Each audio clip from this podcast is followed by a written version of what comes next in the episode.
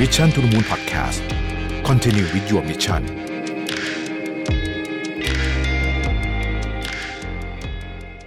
สวัสดีครับ ยินดีต้อนรับเข้าสู่ Mission to the Moon Podcast ซีรีส์พิเศษ SME Wins Beside Your Win โดย episode นี้ได้รับการสนับสนุนจาก d t a c Business ครับ ในที่สุดเราก็เดินทางกันมาจนถึง episode สุดท้ายของพอดแคสต์ซีรีส์ SME Wins กันแล้วนะครับ โดยตลอดทั้ง 10 EP ที่ผ่านมาเนี่ยเราได้พูดถึงปัญหาอุปสรรคต่างๆ ที่เป็น pain point ของเราบรรดา ผู้ประกอบการธุรกิจขนาดกลางขนาดเล็ก หรือที่เรียกว่า SME จะต้องพบเจอกันสักครั้งะนะครับ แต่นอกจากปัญหาเนี่ยเราก็ได้คุยถึง solution หรือว่าหนทางแก้ไข รวมไปถึง case study ต่างๆ ที่น่าสนใจที่เกิดขึ้นจริงอีกด้วย ในแต่ละ episode ที่ผ่านมานั้นปัญหาหรืออุปสรรคที่เราพูดกันไป ก็มันเกิดขึ้นมาจากหลายอย่างนะครับ ทั้งปัจจัยภายในปัจจัยภายนอกนะครับ เรียกได้ว่าเป็น pain point ในแง่มุมต่างๆ ทางธุรกิจก็แล้วกันนะครับ ซึ่งใน episode สุดท้ายนี้เนี่ยเราจะมาสรุป pain point ทั้งหมดนะฮะใน 10 EP ที่ผ่านมาโดยผมจะกรุ๊ปออกเป็น3 pain point ใหญ่ ๆ ด้วยกันนะครับ บทเรียนแรกนะฮะ employee pain point หรือปัญหาที่เกิดขึ้นกับพนักงานในธุรกิจของเรานั่นเองนะครับ โดยใน 3 EP แรกเนี่ยเราพูดคุยกันถึงปัญหาที่พนักงานในองค์กรต้องเจอนะครับ ซึ่งเรื่องแรกก็คือความคล่องตัวหรือว่า agility ภายในองค์กรนั่นเอง ซึ่งสำคัญมาก ๆ เลยนะครับสำหรับธุรกิจยุคนี้นะฮะโดยเฉพาะสำหรับ SME นะครับเพราะว่า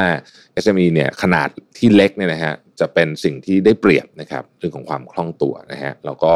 โดยธรรมชาติแล้วเนี่ยนะฮะควรจะมีความพร้อมในการเผชิญหน้ากับความเปลี่ยนแปลงมากกว่า นะครับเราก็อาจจะต้องสวมหมวกหลายใบในเวลาเดียวกัน เพื่อเติบโตไปพร้อมๆกันทั้งบริษัทเนี่ยนะครับ เพราะฉะนั้นเนี่ยเราก็ควรจะฝึกให้พนักงานมีความอาจายซึ่งเป็นแนวคิดที่โฟกัสไปที่การร่วมมือกันนะฮะรวมความสามารถของพนักงานทุกคน เพื่อรับมือกับการเปลี่ยนแปลงมีความยืดหยุ่นนะครับลดเวลาการทำงานที่ไม่จำเป็นให้น้อยลง รวมถึงมีทัศนคติที่สามารถดึงศักยภาพของเพื่อนร่วมงานออกมาได้อย่างเต็มที่นะครับ agility ของธุรกิจจึงจะเกิดขึ้นได้นั่นเองนะครับ ต่อมาคือเรื่องของ hybrid work ซึ่งเป็นเทรนด์การทำงานในยุคปัจจุบันเลยนะฮะตั้งแต่โควิด -19 เป็นต้นมาเนี่ยก็ดูจะเป็นพื้นฐานของการทำงานในยุคใหม่เลยก็ว่าได้นะครับ โมเดลการทำงานแบบ hybrid work คือรูปแบบหนึ่งที่พนักงานถูกแบ่งนะฮะระหว่างการทำงานในออฟฟิศและการทำงานจากที่ที่ไกลกว่านั้น หรือว่าจากที่ไหนก็ได้นะจะว่าไปแล้วจริงๆเนี่ยนะฮะเพราะฉะนั้นการทำงานแบบ hybrid work ให้สำเร็จเนี่ยจึงมีหลักการ ในการสื่อสารแบบใหม่ ที่เราเรียกกันว่า asynchronous working นั่นเองคือทุกคนไม่จำเป็นจะต้องทำงานพร้อมกันนะครับ เป็นทางเลือกให้กับพนักงานว่าพวกเขาไม่จะเป็นต้อง stand by ทำงานตามเวลา9โมงถึง5โมงปกตินะครับแต่ละคนสามารถจัดเวลาของตัวเองได้นะครับ โดยไม่ต้องกดดันจนเกินไป ซึ่งก็เป็นวิธีการปฏิบัติงานที่เหมาะสม แล้วก็ยุติธรรมด้วยนะฮะสำหรับการทำงานแบบ hybrid working ถ้าเกิดว่าเราออกแบบดี ถัดมาคือหนึ่งในปัญหายอดฮิตอย่างการ burnout ของพนักงานนะครับ โดยการ burnout หรือภาวะหมดไฟที่ในปัจจุบันเราเห็นหลายคนเผชิญกับอาการแบบนี้เนี่ยเกิดจากความเครียดเรื้อรังที่ทำงานจัดการได้ไม่ดีพอนะครับไม่ว่าจะเป็น workload ที่มากเกินไป หน้าที่การรับผิดชอบที่จำเจ รวมถึงสภาพแวดล้อมที่จะให้คนหมดไฟ มันจึงเป็นความรับผิดชอบขององค์กรที่จะต้องมอบสภาพแวดล้อมที่เหมาะสมให้กับพนักงานแต่ละคนนะครับ รู้ว่าเป้าหมายของแต่ละคนคืออะไร จุดเด่นอยู่ตรงไหน และมอบหมายงานที่มีคุณค่าให้กับตัวพนักงานและบริษัทไปพร้อม ๆ กันนะครับ ต่อมาบทเรียนข้อที่ 2 ซึ่งก็คือปัญหาที่ธุรกิจต้องเจอในฐานะองค์กรโดยรวมนะครับ หรือว่า business pain point นั่นเองนะครับซึ่งใน episode ที่ 4 ถึง 6 เนี่ย เราก็ได้ชี้ให้เห็นถึงภัยอันตรายต่างๆ แล้วก็อุปสรรคที่เกี่ยวข้องกับการทำธุรกิจนะฮะ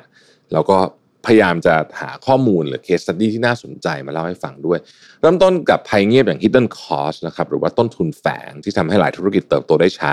หรือในยุคที่ตอนนี้ต้นทุนกันทุกอย่างกำลังขึ้นเนี่ยอาจจะทำให้ธุรกิจเนี่ยเติบโตไม่ได้เลยด้วยซ้ำนะฮะเราก็เป็นปัญหาที่เจ้าของธุรกิจหลายคนเนี่ยมองข้ามไปบ่อยๆนะครับ hidden cost เนี่ยมีหลายรูปแบบอาจจะไม่ต้องเป็นเงินก็ได้นะฮะเป็นเวลาก็ได้นะครับ อาจจะเป็นค่าใช้จ่ายเบ็ดเตล็ด หรือแม้แต่การสื่อสาร ก็เป็น hidden cost ได้เหมือนกันนะครับ เนื่องจากมันมองไม่เห็นชัดเจนเนี่ยมันก็เลยถูกมองข้ามแล้วก็ละเลยได้ง่ายนะครับ ดังนั้นเนี่ยเราจึงต้องมีการวางแผนจัดสรรและตรวจสอบการใช้ทรัพยากรของธุรกิจอยู่ตลอดเวลา เพราะสิ่งเหล่านี้คือกุญแจสำคัญในการค้นหาแล้วก็กำจัด hidden cost เหล่านี้ให้ออกไปนะครับ ต่อมาคือปัญหาที่ผู้ประกอบการหลายคนมองว่าเป็นเรื่องไกลตัวแต่จริงๆแล้วไม่ไกลไม่ไม่ไกลเลยนะฮะใกล้ตัวมากๆเลยก็คือเรื่องของ cyber attack นั่นเองนะครับซึ่งนับวันนับวันเนี่ยก็จะมีความซับซ้อนมากยิ่งขึ้นนะครับการโจมตีทางไซเบอร์เนี่ยนะฮะเป็นการปรับเปลี่ยนขโมยทำลายหรือทำให้ข้อมูลใช้งานไม่ได้นะครับโดยทำโดยเหล่าอาชญากรคอมพิวเตอร์นั่นเองแถมมีวิธีการหรือว่ารูปแบบที่ซับซ้อนมากขึ้นเรื่อยๆด้วยนะครับ เพราะฉะนั้นเราจึงต้องมีการเตรียมพร้อมด้วยการสร้าง Cyber Security ภายในองค์กร กลยุทธ์ในการปกป้องสินทรัพย์ดิจิทัลของตัวเอง โดยเทคโนโลยีและมาตรการรักษาความปลอดภัยอื่นๆนะครับ เราต้องเตรียมพร้อมทั้งอุปกรณ์แหล่งเก็บข้อมูลบุคลากร ความรู้ความเข้าใจนะครับเป็นเรื่องสำคัญมาก ทั้งหมดทั้งมวลนี้เนี่ยให้พร้อมสำหรับ cyber attack ที่อาจจะเกิดขึ้นนั่นเอง ถัดมาสำหรับบทเรียนสุดท้ายของ business pain point นั่นก็คือหัวข้อของ brand trust นั่นเองนะครับ โดย episode ที่คุยเรื่อง brand trust เนี่ยเราก็ตั้งคำถามนะว่า brand trust นั้นสำคัญอย่างไรต่อธุรกิจ SME นะครับเราจะทำยังไงให้เสริมสร้าง brand trust ให้กับลูกค้าเราได้ดีขึ้นนะครับ โดยสรุปแล้วเนี่ย brand trust เองก็เหมือนกับมาตรวัดความเชื่อมั่น ที่จะวัดว่าลูกค้ามีความเชื่อมั่นในธุรกิจของเรามากแค่ไหน ซึ่งปัจจัยที่สามารถสร้างแบรนด์ trust ในธุรกิจของเราต่อผู้บริโภคนั้นก็คือประสบการณ์ในการใช้สินค้าหรือว่า product experience นะครับต่อมาก็คือประสบการณ์ของลูกค้าหรือว่า customer experience นะครับและสุดท้ายคือผลกระทบต่อสังคมหรือว่า impact on society นะฮะซึ่งเราก็สามารถ ทำสามสิ่งนี้ได้นะครับ ถ้าเราทำสามสิ่งนี้ได้ดี สามารถรักษาสมดุลของ 3 สิ่งนี้ได้เนี่ยก็จะสามารถสร้างแบรนด์ trust ให้กับธุรกิจของเราได้นั่นเองนะครับ ซึ่งปัญหา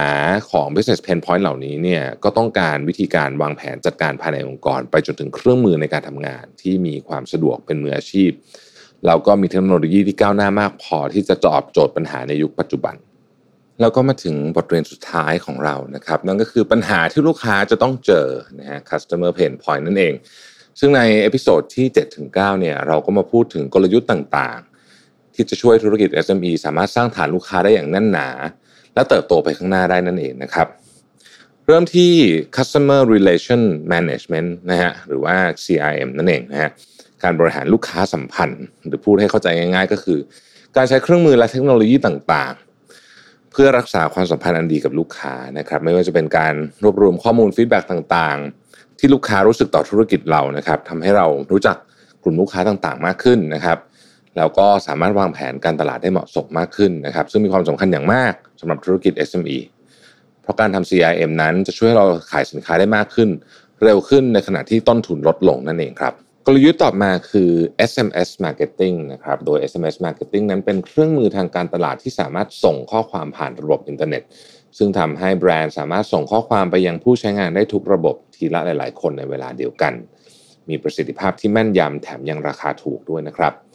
และอย่าลืมคำนึงถึงหลักการ 5W1H นะครับ What When Where Why Who How นะครับ ดยก่อนส่ง SMS เราต้องตอบคำถามด้วยกับว่าจะส่งอะไรทำไมให้ใครเมื่อไหร่ที่ไหนและอย่างไรนั่นเองนะครับ แล้วก็กลยุทธ์สุดท้ายที่เราได้พูดคุยกันไปใน EP ที่แล้วเลยเนี่ยก็คือการใช้ประโยชน์จากระบบ Hotline หรือว่า Call Center นั่นเองนะครับธุรกิจจำนวนมากเนี่ยนำเอา solution บริการ call center มาใช้กับบริษัทตัวเอง เพื่อจะเพิ่มประสิทธิภาพการสื่อสารระหว่างลูกค้าและธุรกิจนะครับซึ่งธุรกิจขนาดเล็กอย่าง SME เนี่ยก็สามารถใช้ประโยชน์จากการมี call center ที่เป็นของตัวเองได้เช่นกัน เพราะว่า call center นั้นเป็นตัวช่วยที่สามารถรักษาภาพลักษณ์ของธุรกิจ แล้วก็สร้างภาพลักษณ์ธุรกิจให้มีความเป็น professional นะฮะเป็นมืออาชีพตอบโจทย์ในการเชื่อมต่อสายลูกค้ากับบริการที่เขาต้องการติดต่อนั่นเองนะครับและถ้าเกิดว่าเรามี call center ที่มีคุณภาพเนี่ยเราก็สามารถที่จะซื้อใจลูกค้าได้เป็นอย่างดี ไม่แพ้บริษัทใหญ่ ๆ เลยนะครับ หลังจากที่ฟังมาทั้งหมดแล้วเนี่ยผมเชื่อว่าหลายท่านเนี่ยก็ต้องบอกว่า การทำธุรกิจเนี่ยไม่ง่ายจริงๆนะฮะแล้วก็เต็มไปด้วยอุปสรรคต่างๆ มากมายนะครับแต่ว่าทุกท่านที่กำลังฟังอยู่ก็จะเพิ่งหมดกำลังใจนะครับเพราะว่าทาง d t a c Business เนี่ยเขาก็มีโซลูชันมากมาย ที่จะช่วยให้ธุรกิจของคุณเนี่ยสามารถก้าวผ่านอุปสรรคต่าง ๆ เหล่านี้ไปได้ ไม่ว่าจะเป็น employee pain point นะครับ business pain point หรือ customer pain point นะครับอย่างครบถ้วนเลยทีเดียวนะครับไม่ว่าจะเป็น Google Workspace ที่สามารถช่วยให้พนักงานทำงานกันได้อย่างยืดหยุ่นและมีประสิทธิภาพนะครับทางเราเองก็ใช้อยู่เหมือนกันนะ Google Workspace นี่ดีมากเลยนะครับ สองคือ d t a c Business Sim นะครับที่สามารถช่วยกำจัด hidden cost ได้เป็นอย่างดีเลยนะครับ อันนี้อยากให้ศึกษากันดีๆ เพราะว่ามีประโยชน์มากจริงๆนะครับ d t a c Business Sim นะครับสามคือ d t a c Mobile Security นะครับอันนี้ช่วยป้องกันการโจรกรรมข้อมูลนะครับแล้วก็เรื่องของ Cyber Security เนี่ยช่วยได้เป็นอย่างดีเลยทีเดียวนะครับ d t แท One Call สามารถช่วยยกระดับธุรกิจของคุณ ด้วยการจัดการสายเรียกเข้าแบบมืออาชีพนะครับ และสุดท้าย d t a c SMS Marketing นะครับ SMS Marketing เนี่ย ยังถือเป็นเครื่องมือที่ใช้กับลูกค้าได้เป็นอย่างดีเลยนะฮะมีการตอบรับที่ค่อนข้างสูงราคาก็ถูกนะครับทำการตลาดได้ตรงจุดเรียกได้ว่าโซลูชันต่างๆจาก d t a c Business เนี่ยครอบคลุมทุกปัญหาทุกอุปสรรคที่ธุรกิจ SME จะต้องเจอจริง ๆ นะครับสำหรับใครที่สนใจ solution ดีๆ จากทาง d t a c Business แบบนี้สามารถเข้าไปดูรายละเอียดเพิ่มเติมได้ที่เว็บไซต์ business.dtac.co.th หรือว่าติดต่อ 1431 ได้เลยนะครับ ก็ถือว่าครบถ้วนนะครับสำหรับบทเรียนทั้งหมดที่เรากันได้ได้คุยกันไปตลอดทั้ง 10 episode นี้ของพอดแคสต์ซีรีส์นี้ ซึ่งผมเองก็หวังว่าท่านผู้ฟังทั้งหลายเนี่ยที่ติดตามเรามาจะได้รับประโยชน์นะครับแล้วก็ความรู้จากพอดแคสต์ซีรีส์นี้ไปไม่มากก็น้อยนะครับ ผมอยากเป็นกำลังใจให้กับผู้ประกอบการทุกคน ที่กำลังพยายามสร้างธุรกิจอย่างเต็มที่ในช่วงเวลาที่ยากลำบากแบบนี้และผมเข้าใจว่าการทำธุรกิจเนี่ยเต็มไปด้วยอุปสรรคมากมายเหลือเกินนะครับ หลายอย่างก็ดูเหมือนจะไม่ค่อยเข้าทางเราสักเท่าไหร่ แต่จงจำไว้นะครับว่าความสำเร็จมีพื้นที่เพียงพอสำหรับทุกๆ คน และทุกคนสามารถเป็นผู้ชนะได้ในเกมของตัวเองนะครับ ขอบคุณที่ติดตามนะครับแล้วพบกันใหม่ สวัสดีครับ Mission to the Moon Podcast Continue with your mission